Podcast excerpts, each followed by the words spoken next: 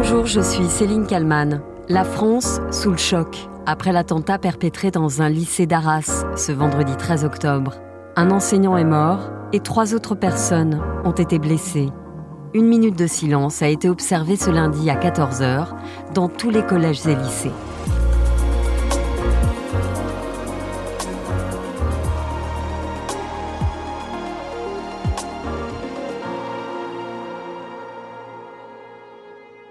Il s'appelait Dominique Bernard, avait 57 ans, trois filles, et était marié à une professeure d'anglais prénommée Isabelle. Il s'appelait Dominique Bernard, était prof de lettres et était adoré par ses élèves. On dit de lui qu'il était passionné par son métier, gentil, attentionné, et en plus, il avait de l'humour. Il s'appelait Dominique Bernard, et ce vendredi 13 octobre 2023, il a été tué devant le collège lycée Gambetta d'Arras, par un homme venu semer la terreur. Il s'appelait Dominique Bernard et son employé de maison, Béatrice, a tenu à témoigner sur BFM TV. Je le voyais régulièrement avant qu'il parte en cours. Euh, on se voyait régulièrement le mardi, en fait, parce que c'était ma journée de travail chez eux. C'est vraiment un réel ami, quelqu'un sur qui on peut compter, quelqu'un de très gentil, très honnête, très respectueux, très respectable, qui est à l'écoute de tout le monde, qui sait vous écouter, qui sait vous regarder tel que vous êtes, avec aucun jugement, aucun préjugé, quelqu'un de très bien. Dominique Bernard a payé de sa vie, sans doute pour sauver celle des autres, ce vendredi 13 octobre à Arras. Il est 11h45 sur BFM TV. Cette information qui nous parvient à l'instant, une attaque au couteau a eu lieu dans un lycée à Arras, dans le Pas-de-Calais. C'est une information que nous sommes en mesure de vous confirmer. Très vite, un premier bilan est donné.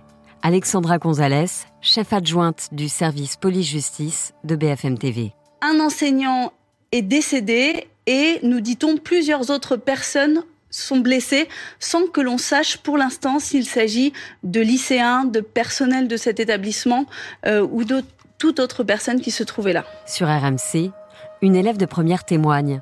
Elle a pu observer toute la scène depuis la fenêtre de sa salle de classe au premier étage de l'établissement. Il coursait en fait euh, d'autres personnes. Il, les frappait, il les tabassait, il leur coursait après avec, euh, bah, je pense, c'était un couteau en fait.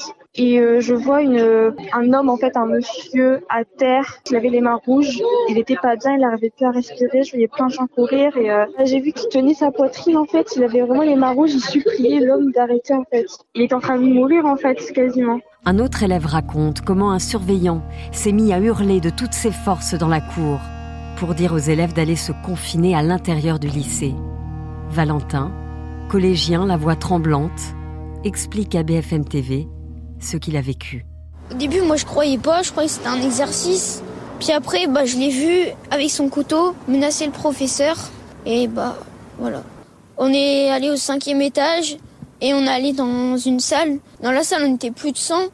Euh, dans une toute petite salle et euh, bah, après on manquait d'air parce qu'on était beaucoup dans une toute petite salle. On n'avait pas le droit d'ouvrir les fenêtres.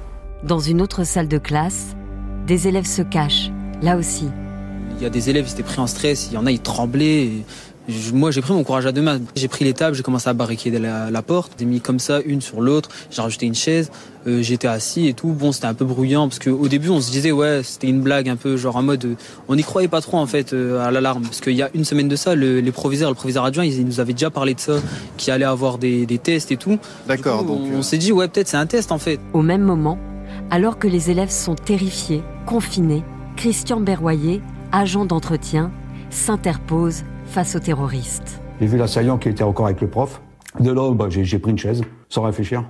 Je suis sorti et j'étais au contact de l'assaillant. Un peu pour le contenir, parce qu'on savait que la police allait arriver. Donc euh, on voulait gagner du temps pour qu'il évite d'aller au préfectoire ou aller du côté lycée pour, euh, pour trouver une personne. Christian est alors rejoint par son chef, qui devient la cible de l'assaillant.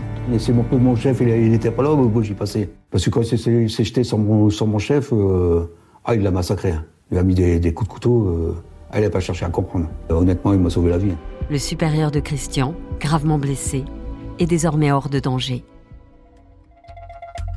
Mohamed Mogouchkov, c'est le nom de celui qui a pris la vie de Dominique Bernard. Ce russe de 20 ans est arrivé d'un pas déterminé au collège lycée Gambetta d'Arras. il a été interpellé juste après les faits. Jean-François Ricard, procureur de la République antiterroriste. Plusieurs témoins ont entendu l'auteur crier Allah Akbar au cours de ces faits. Il était connu pour sa radicalisation, il était inscrit au fichier des signalements pour la prévention de la radicalisation terroriste, et un de ses frères, de deux ans son aîné, dont il est proche, avait été condamné en avril 2023 par la Cour d'assises de Paris pour association de malfaiteurs terroristes criminels et non-dénonciation de crimes. Trois jours après l'assassinat de Dominique Bernard, neuf personnes sont toujours en garde à vue. Parmi ces suspects figure bien sûr l'auteur présumé du crime, Mohamed Mogouchkov, fiché S. Il était en lien avec deux détenus radicalisés, dont son grand frère, condamné à cinq ans de prison pour avoir projeté de tuer des policiers en faction devant l'Élysée. Ce lundi matin, le lycée collège Gambetta d'Arras a dû être évacué après une alerte à la bombe. La 168e alerte dans les établissements scolaires depuis la rentrée, a fait savoir le ministre de l'Éducation, Gabriel Attal. Il a déclaré ceci devant un lycée parisien après avoir rencontré des élèves.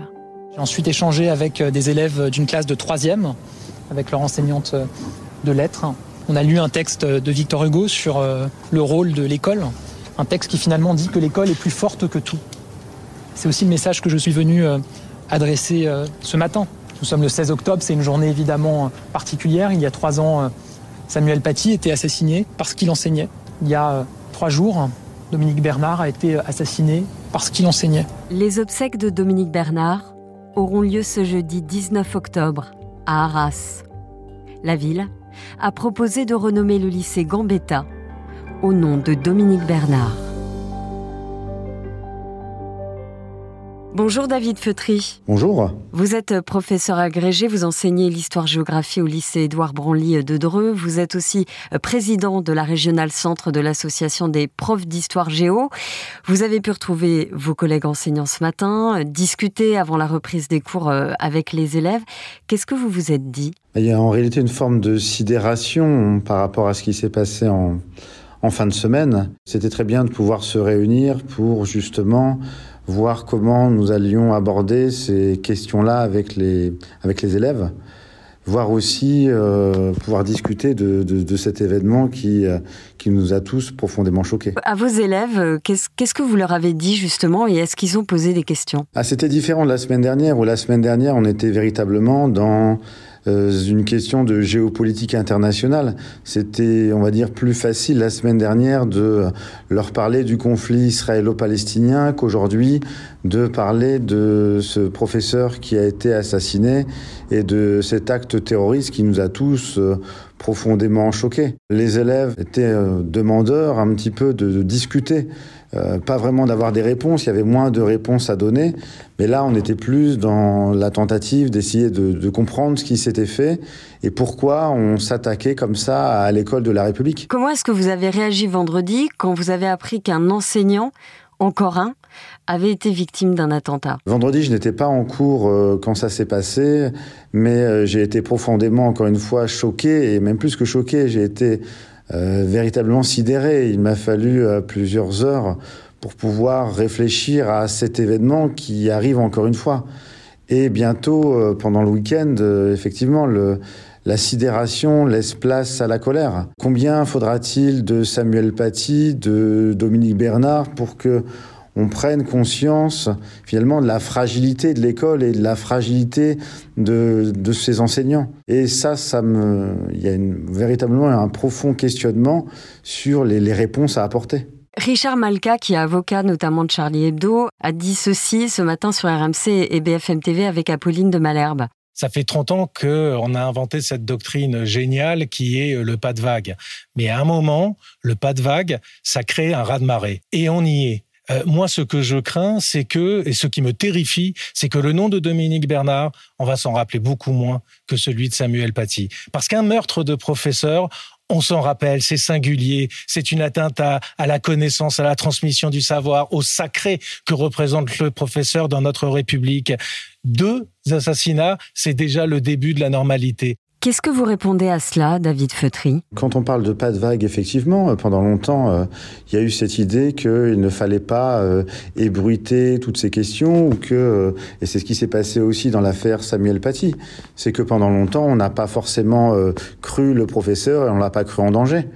Euh, il y a eu des remises en question, non pas de ce qui était dit de chaque côté, mais euh, la remise en question du professeur. Et c'est ça qui est particulièrement néfaste et qui peut nous mettre particulièrement en colère. Est-ce que c'est vrai qu'on ne fait pas de vagues, que, certains faits sont mis sous le tapis? Bah, euh, Les faits peuvent remonter du professeur jusqu'au chef d'établissement. Le chef d'établissement peut les gérer en interne, mais combien de cas remontent réellement jusqu'au ministère? C'est la question. C'est-à-dire que au final, il y a des filtres qui sont mis en place progressivement.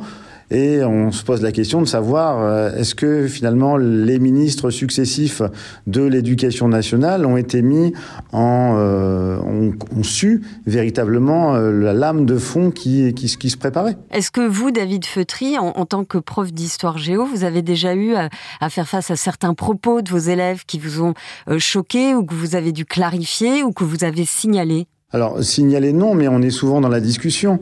Dans la discussion parce que les élèves ont une vision qui peut être un peu tronquée ou un peu trop manichéiste de ce qu'est euh, la géopolitique. Dans le conflit israélo-palestinien, dans la question de la guerre d'Algérie, dans la question du génocide arménien, parfois on a à reprendre pour mieux expliquer. On n'a pas toujours d'opposition frontale. Ça arrive parfois euh, à certains collègues, c'est pas mon cas. Il y a des oppositions frontales particulièrement euh, virulentes parfois, mais souvent par le dialogue, tout euh, rentre dans l'ordre et au moins on arrive à faire comprendre aux élèves que bah, la réalité est différente de ce qu'on voit sur les euh, réseaux sociaux. Est-ce qu'il faudrait plus de temps finalement pour expliquer aux élèves euh, ce qui se passe dans notre monde? Est-ce que vous, vous diriez en tant que prof d'histoire, vous avez assez de temps? Alors il y a deux choses. Il y a une question du temps pour expliquer, c'est vrai. Mais il faut revenir aussi sur les contenus. C'est-à-dire que on a des élèves qui passent 4, 5, 6 heures sur leur téléphone en étant une heure, deux heures ou trois heures, j'en discutais avec eux ce matin, sur les réseaux sociaux. Il faut véritablement des actes et une politique d'éducation aux médias qui soit beaucoup plus importante. On a réduit aussi beaucoup les heures, les horaires de MC. C'est l'éducation morale et civique. Il faut revenir à des horaires qui soient plus importants avec des programmes qui soient adaptés aussi. On a réduit cela à euh, une heure tous les 15 jours, donc une demi-heure par semaine et non plus en demi-groupe mais en classe entière. Que peut faire un professeur d'histoire-géographie, de SES, de philosophie ou d'autres puisque l'EMC n'est pas réservé aux professeurs d'histoire-géographie. Que peut faire un professeur en une heure tous les 15 jours pour travailler de fond sur ces questions qui sont des questions qui demandent beaucoup de réflexion de la part des élèves? Donc là, il y a euh, à reconstruire ou à penser au moins véritablement des programmes pour que les élèves deviennent véritablement des citoyens, mais pas seulement des citoyens de la République, des citoyens éduqués aux médias. Il faut les aider, les éduquer pour, pour qu'ils réfléchissent. Oui, réfléchir, on fait déjà beaucoup en histoire géo et dans d'autres matières, réfléchir sur le monde, réfléchir sur l'actualité, mais le problème est aujourd'hui certes de l'actualité, mais c'est aussi la question des outils. Ils ont entre les mains des outils qui peuvent euh, potentiellement leur faire croire pas mal de choses. Donc il y a cette nécessité d'éduquer beaucoup plus aux médias et à l'information. Samuel Paty avait été assassiné euh, quelques jours après avoir montré à ses élèves des caricatures de Mahomet. Euh, l'école, vous, vous diriez, n'est plus un sanctuaire. Aujourd'hui, c'est une cible. Tous les enseignants sont des cibles potentielles aujourd'hui Oui, c'est devenu une cible. Mais euh, la vraie question de ce qui s'est passé, c'est aussi de savoir ce que l'on veut montrer, comment on veut le montrer et comment on veut éduquer les, les élèves. On parle d'autorité. Aujourd'hui, on a, on va dire que les, élèves sont dans une multiplicité d'autorités devant eux. Il va y avoir l'autorité du professeur, il va y avoir ce qui va se passer à la maison, il va y avoir les réseaux sociaux, et ils ne font plus véritablement la différence entre quelle est la parole qui doit être euh, la plus respectée et la plus crédible est finalement euh, une vidéo ou une image que l'on va voir. Et ça, pour vous, euh, c'est un cours à part entière, finalement, l'éducation euh, aux médias, l'éducation aux réseaux sociaux? Oui, ça devrait. Parce qu'entre une vraie photo, mais qui date d'il y a 4 ou 5 ans, une photo qui est trafiquée, le deepfake qui commence à apparaître, c'est-à-dire les faux discours ou les images où on voit des gens parler, tout ça est assez compliqué pour les élèves. Et finalement, parfois, ils sont devant deux réalités qu'ils pensent être réel et il y a une réalité, euh, celle des réseaux sociaux, qui peut être erronée. Est-ce que vous, euh, en tant que prof d'histoire, vous vous êtes déjà euh, auto-censuré face à certains élèves? Non, pas du tout. Ça peut exister marginalement, mais moi je suis plutôt dans le dialogue, c'est-à-dire qu'il y a une volonté de montrer les faits tels qu'ils sont, et ensuite, il y a une discussion qui arrive sur ces faits-là. On peut penser sur tel ou tel cas, sur la guerre d'Algérie, le conflit israélo-palestinien, le génocide arménien, que euh, on a des a priori ou des croyances où on pense que les choses sont euh, comme ça, comme ça. Et le but du professeur d'histoire-géographie, c'est justement de montrer que la réalité est bien plus compliquée. Le professeur d'histoire-géo est là pour relativiser ce que certains élèves pensent. On est là pour faire émerger chez la plupart des élèves un sens critique et pour semer un petit peu la petite graine qui, sur le coup, ne germera peut-être pas, mais plusieurs mois, plusieurs années après, servira à tel élève pour justement avoir un regard plus critique vis-à-vis de l'actualité ou vis-à-vis de ce qu'il pense. Bah, je vous remercie beaucoup, David Feutry, d'avoir répondu à mes questions pour le titre à la une. Merci à vous.